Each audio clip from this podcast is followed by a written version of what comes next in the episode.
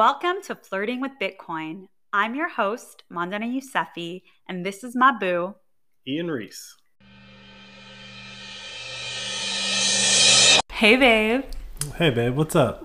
Well, you tell me. You said that you want us to better date the podcast. And by date, I don't mean like you taking me out to dinner. It could be both. It could be both. It should be both, but that's not what you were talking about. So, how are we going to better date our pod? Yeah, so, you know, I've just been listening to some other podcasts and, um, Cheating on me. yeah, with a lot of dudes. yeah, and so I just noticed that people tend to call out the date and time when they're recording. So, for example, it's Tuesday, July 12th. That's when we're recording. Um, for like if any major news breaks before we actually publish this episode, which will be out next Monday. But on Bitcoin Island, there's a different way to date. It's kind of like Star Trek and Stardate. It's called block height. Block height is just how many blocks since the Bitcoin blockchain has ever started, which is roughly every 10 minutes. So, for example, right now, the block height is 744, 760. And that number always goes up. Only goes up. Hmm, I like that. For future reference, when someone's listening to this podcast, they'll know exactly in Bitcoin terms and in Gregorian calendar terms when we recorded this podcast. Very cool, babe. Yeah, it's it's just something I think we are a Bitcoin podcast, so we should try to bring in certain cultural Bitcoin things. Very cool. Well, you know, I'm all about learning the Bitcoin culture. Yeah, yeah. So this is a new way for me to fit in. it is a pretty interesting metric in in like the world of Bitcoin because you can date things by that. If I told you something happened in block height 100,000 and XYZ, like you could find out what time that was within 10 minutes. or you could just tell me the date. You could, but as we've seen throughout history that calendars have changed. Hmm. Right? So you got the Jewish calendar, you got the Islamic calendar, you got the Greek calendar, you got the Roman calendar. Now you got the Bitcoin calendar. So thousands of years from now, people listening to our podcast will know exactly when we recorded this episode. In theory, if electricity exists for thousands of years, yes. Love it. So, okay, we got to talk about Fountain because we've been having a lot of fun on Fountain podcasts. oh, yeah. Been having a blast. Yeah, there are a ton of our listeners are engaging with us on there. They're boosting us. They're leaving really fun comments. Uh, I wish we could give you all a shout out, but there's one specific person that Ian wanted to give a shout out to today. I had one specific shout out to uh, Fifth Power Productions. Great screen name. They've obviously been listening to us for a couple of episodes and they've commented on the last three. So I'm taking that as you're a real person and thank you for listening. We see you. We love you. yeah, thanks for listening. Thanks for the comments. Uh, I gotta say, if you guys have anything specifically that you want us to talk about, or if there's something that you want us to elaborate on or correct uh, that we've said in previous episodes, Fountain's really the best way to do it. It's been a lot of fun. Fountain is going to be our main avenue of like interacting with our with listeners. Uh, mainly because Fountain enables it. number one. Uh, number two, because it does encourage the Bitcoin economy and the value for value economy, and so we're trying to push that forward. Um, but there are a couple of things I would like to call out to people who are using Fountain. Um, number one, like if you have a Twitter account, it's possible for you to like link your Fountain account to your Twitter account. That way we can follow you and vice versa on Twitter as well. Um, but the other one is there's a lot of you who have your default screen name as like user and easily it's like 10 or 15 digits after that. I would like to shout you out, but I'm not reading off 15 digits to shout you out. You know who you are, user 576934233. Like, no, we're not doing that. Um, so yeah, update your profiles so we can shout you out when you when you uh, give us a boost, and um, link your Twitter and follow us on Twitter and all that fun jazz. We want to keep the party going and keep in touch after we air the episodes. With that said, babe, like let's get the party started. What's new? What's going on in Bitcoin world? Obviously, there's lots of stuff always going on, but we don't want this to be a multi-hour podcast. I definitely don't. yeah, I don't either. yeah, so I think the the really interesting thing that's happened in Bitcoin recently is some stuff that's going on in Texas. So as I've said on the podcast, like Texas is becoming one of the two kind of Bitcoin meccas in America, the other one being Florida, specifically Miami. So, like, Texas is where the tech is happening, uh, Miami is where the banking industry is happening. Yeah, like if and when the banking industry goes full into Bitcoin, it'll probably be Miami. Um, but Texas, specifically Austin, is almost like Silicon Valley of Bitcoin right now. So, what's happening in Texas? Right. So, Texas has had a significant number of Bitcoin miners move there, mostly after the China lockdown, but just in general um, because of Texas's low electricity rates. All right. Texas has some of the lowest electricity in the country. History of oil and gas kind of helps. Um, but in the oil industry, there's a lot of waste product when you mine nat- when you drill for natural gas or oil. And so these Bitcoin miners have been moving to Texas and like trying to power their Bitcoin miners from like what's called flare gas. It's like the waste energy of these of these like industries. Because there's a bunch of Bitcoin miners in Texas, not all of them are doing that. Some of them are just plugged into the grid naturally. So Texas is having a heat wave right now. Mm-hmm. And in order to be a good citizen or be a good Texan or whatever you want to call it, a lot of these Bitcoin miners have just shut their miners off during this heat wave and releasing all of that energy back onto the grid to be used for like air conditioning and all that fun stuff. So does that mean up until now they were taking up more energy than they maybe should within the energy grid of Texas? I mean, that is one way to look at it, but you could look at it as the equivalent of Google has a data center and there's a heat wave. Do they shut their data center down? Mm. No, they don't. I don't know if they have a data center in Texas, right? I don't know. Yeah. They might. They probably do. And if they don't, Google, you should. It's Texas. But when you have these large data center infrastructure type projects, they never shut down. Doesn't matter if it's a heat wave or not. If you shut that power, if you shut that data center down, in theory, Gmail goes down. I'm being facetious there. They have more than one. Not Gmail. what the Bitcoiners are doing is they are shutting down their operations, A, because it's helping the grid, but B, because it's not profitable to mine Bitcoin when electricity is expensive. Mm. So what you have is like these Bitcoin miners become like this weird kind of battery for the grid. How are they a battery for a grid? So you're saying that they're using up energy, but that it can also be almost a reserve that can be distributed to the rest of the grid in times when energy becomes more expensive? That's technically what's happening. But if if you look at it from a battery standpoint, like te- like Tesla, right? So Tesla's building these batteries that they're attaching to the grid. When you don't need energy, the battery's just sitting there doing nothing. The Bitcoin miners are sitting there doing something, and when you need energy for the grid, they can shut their entire operation down with the stroke of a key. It's not like this big Rube Goldberg machine that you got to pull a bunch of levers and stuff. It's literally like you push a couple keys on a keyboard and you can shut down that entire operation but the electricity that it was using still exists on the grid. So you don't have to have like these scaling events for new energy. You just turn off Bitcoin miners, and now all that energy is freed up for everyone else to use. I feel like this is a bigger deal that I'm understanding. So let's get into it.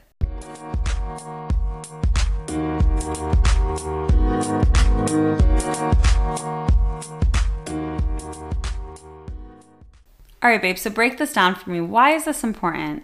It's important for a couple reasons. The main one is no other industry would shut down voluntarily during a heat wave. Fair enough. They're doing this voluntarily. Now, granted, there's a business incentive for them to shut down, but in theory, they don't have to. And honestly, you need a business incentive because, sure, if you have a Bitcoin mining company that's run by a nice person and they want to do this out of the goodness of their heart, fine. But that's not always going to be the case. Whereas if there's a financial incentive to shut down temporarily, it'll always happen within that industry. Exactly. And so for Bitcoin mining, you need really cheap electricity, right? I think the number is like five cents a kilowatt down to like three cents a kilowatt. That's where it becomes profitable.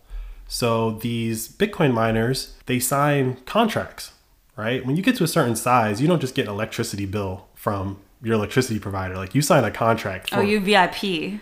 you're you become a big deal customer in that you kind of negotiate the rate for your electricity mm. because you know how much you're going to be using. Ballin'. And so these big industries like data centers, for example, they can do the math. They have bean counters and they know how much energy their data center is going to draw from the grid.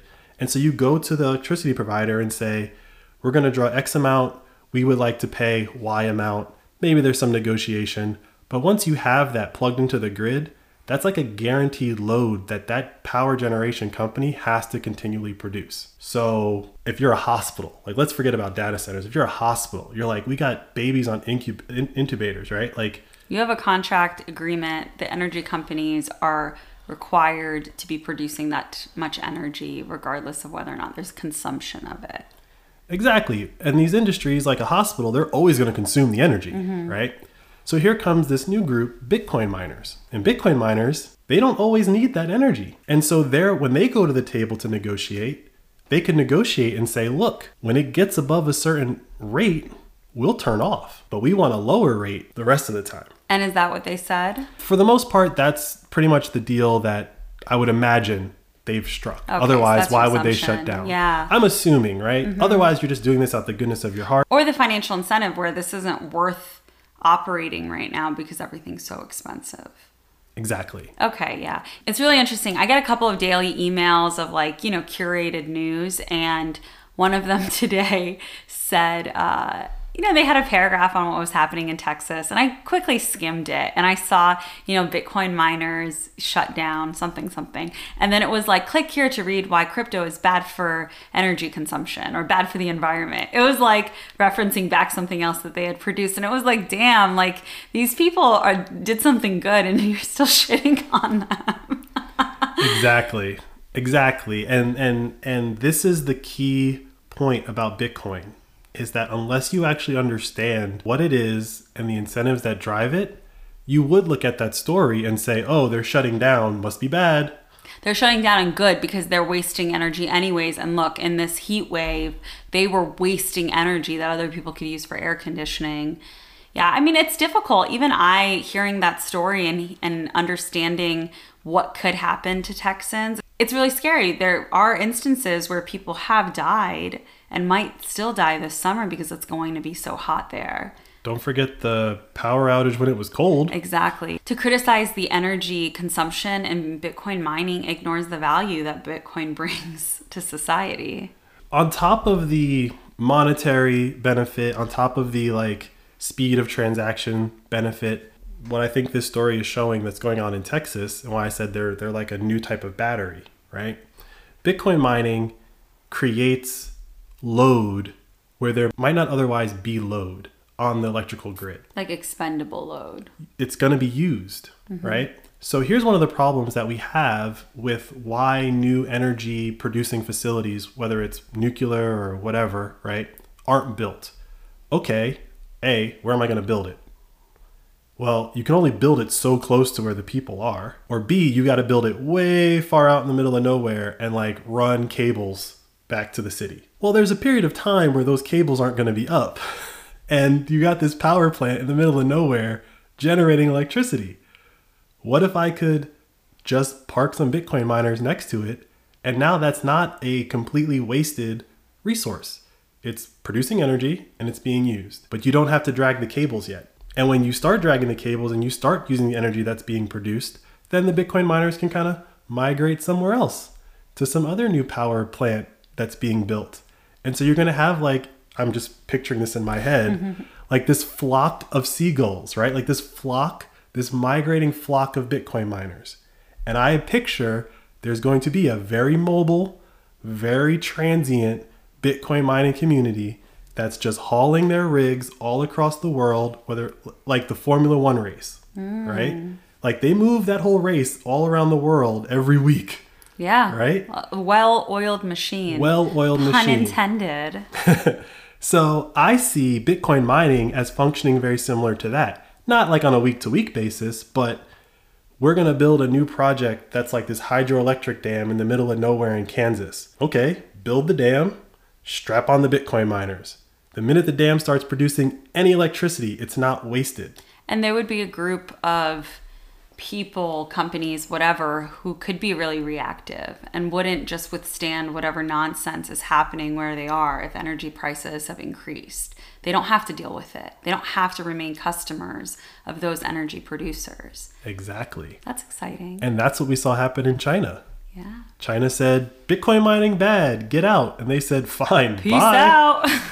and I mean, there's obviously still some mining going on in China, but you know, so, do you think that this action is going to create positive news for Bitcoin, or do you think it's just going to create more FUD, which is, again, what I saw in my mailbox today? if you're a real Bitcoiner, this is a really positive step because nobody else is shutting down because of a heat wave. Yeah, it's interesting. I do remember other times where things have happened where it's like a small headline, but you're so excited about it. And this is one of those things where if you are a real Bitcoiner, more things are clicking in your head about, oh, here's another benefit of Bitcoin that it's not just a currency. It's not. Like this example is Bitcoin is a battery. Hmm, we got a new one.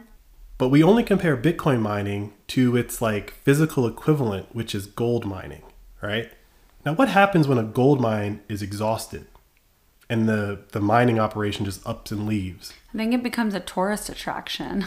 No, it's a pollution nightmare. Yes, that too. right?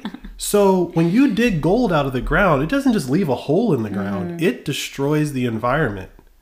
When Bitcoin miners shut down and leave town, there's nothing left behind. There's nothing. There's No electronics left behind. I mean, you know, there's probably some gravel and some, you know, whatever, but A like few extension cords. yeah, there might be like a USB cable lying around, but if we're going to compare Bitcoin mining to gold mining and Bitcoin to gold, this is a much more energy efficient and environmentally friendly mining operation. And I'm putting mining in air quotes here for all the people listening. Yeah, I think it's really interesting when people come at Bitcoin mining with the criticism that it wastes energy. It ignores all the other ways we use energy in the society, that private companies use energy. Um, you know, we have talked about how, like, current fiat dollars, paper money, banking industry, whatever you want to call it, how much energy they use, spend, waste, whatever you want to call that. Nobody has beef with that. But just because Bitcoin is a new thing, people come at the energy usage just so aggressively and dismissively. It's it's it is frustrating. You know, I get frustrated when there's a headline that's not telling the whole story, and then I sit and I have a conversation with you, and you're like, "No, this is good news. this proves that Bitcoin is good." I'm like, "What? What?" Yeah, this is a really this is a really good story and it's happening in Texas and that's great, but this is what's also going to happen in El Salvador. This is probably what's going to happen in most of Central and South America over the next decade. It makes it it makes these energy uh, projects, whether it's a hydroelectric dam or a volcano, right? Like whatever you want to do, it makes them so economically viable from day one. Whereas most of the time it's like, oh, we're not going to break even until four, five, six, seven, eight years down the road. You slap Bitcoin miners onto it, it's profitable immediately. It's profitable and it brings flexibility to the electrical grid. Lots of flexibility. So, anything else, babe, that I need to know about this story that makes Bitcoin even more amazing? Yeah, there is a big push because of what's going on in Ukraine and Russia and this natural gas energy crisis that the world's experiencing. There's there's a there's a renewed push for nuclear, right? And I think that that's going to happen. I think that's going to happen over the next decade. I think we're going to see actually nuclear reactors being built again. But there's a new type of reactor that's a lot smaller and a lot safer. And it's been around for a while, but most people just don't talk about it or use it because it's like nuclear's bad. Yeah, there's just such a negative connotation around nuclear energy. Right. And so what I think, and this is, you know, a little futurism, mm-hmm. What do you see in your crystal ball, babe? I think that you're going to see these, they're called small modular reactors, SMRs. I believe that's what they're called. Yeah, these small modular reactors, I think, are going to start powering small towns. Hmm. And so, what you're going to have is instead of a very centralized energy production system, you're going to have a more distributed energy production system. And the reason why I think that that's such a big deal is because now we have all of this land in America that no one lives in because there's no energy there. Right. And when you said small towns, I was assuming you meant rural America. I mean rural America. Yeah. I think rural America is going to have a resurgence because of this crazy energy crisis that we're seeing happening in Ukraine and, and Russia. And I just don't think, I think there are very smart people that are connecting the dots, but I think it's a very hard A to B to see for people to make if you don't put Bitcoin in the middle. I wonder if the Texas government, or at least their Department of Energy, is understanding this opportunity for themselves with the issues that they're having with their electrical grid, with Austin being this tech hub of Bitcoin technology. Are they connecting those dots, do you think? So that's a really great question. And I would say that I do not see or read anything that leads me to believe that the government is connecting those dots but there are a lot of entrepreneurs that are connecting mm-hmm. those dots. And hey, I, Ted Cruz is a Bitcoiner, isn't he? Senator of Texas. look, you can be into Bitcoin and not understand, and not understand how energy any works. Of this. Yeah, right? fair enough. I had a lot of questions today. And I don't think, and I don't think, and I don't think Ted Cruz is into Bitcoin. I think Ted Cruz was specifically into that particular Bitcoin company telling the Canadian government to get out of my business, mm. right? Like, yeah, let's not give him that much credit. I'm not. Yeah, I'm only giving him the credit of what he really asked for, which was he read a letter that someone else wrote that happened to be written by a Bitcoiner, mm-hmm. right? But I do think that there are very smart people, entrepreneurs that are doing the math, and I think a lot of them are Bitcoiners right now and I think a lot of them are Bitcoin miners right now. And the Bitcoin miners know if I can get super cheap energy, I can be profitable forever.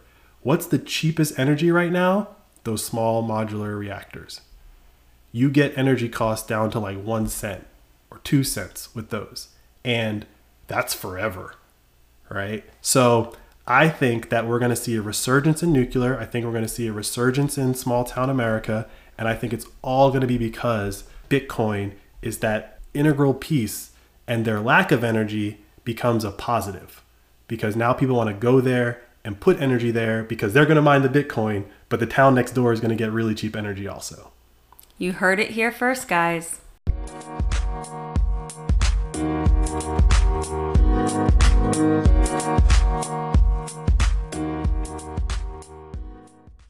Well, as usual, Bitcoin's giving me a little hope. You know, you hear a lot about how hot the summers are getting and how there are going to be a lot of people without air conditioning this summer. And it's nice to know that Bitcoin might play a role in keeping people safe. Bitcoin can be a protector. Ooh, Bitcoin is energy, Bitcoin is a battery, Bitcoin is a protector. Which one's my favorite? Not this one, I didn't list it, but what's my favorite of what Bitcoin is? Probably like love. Yeah, Bitcoin the... is love. Obviously, I'm yeah. flirting with it. yeah, yeah, yeah. This energy crisis that the world is seeing, mm-hmm. it is going to give Bitcoin an opportunity to shine that it would not get in a cheap energy environment. Yeah, that's a good point. But at the same time, Bitcoin or Bitcoiners have to counter FUD that's out there while we are having this energy crisis to say, oh look, Bitcoin's also a problem. So it's it's going to be interesting to see how this all plays out. But I'm definitely team Bitcoin. All I'll say is no one asked them to shut down. So you can have all the FUD you want, you can dump on Bitcoin all you want, but Bitcoin just gave energy back to the Texas grid, and that's a big deal. Huge.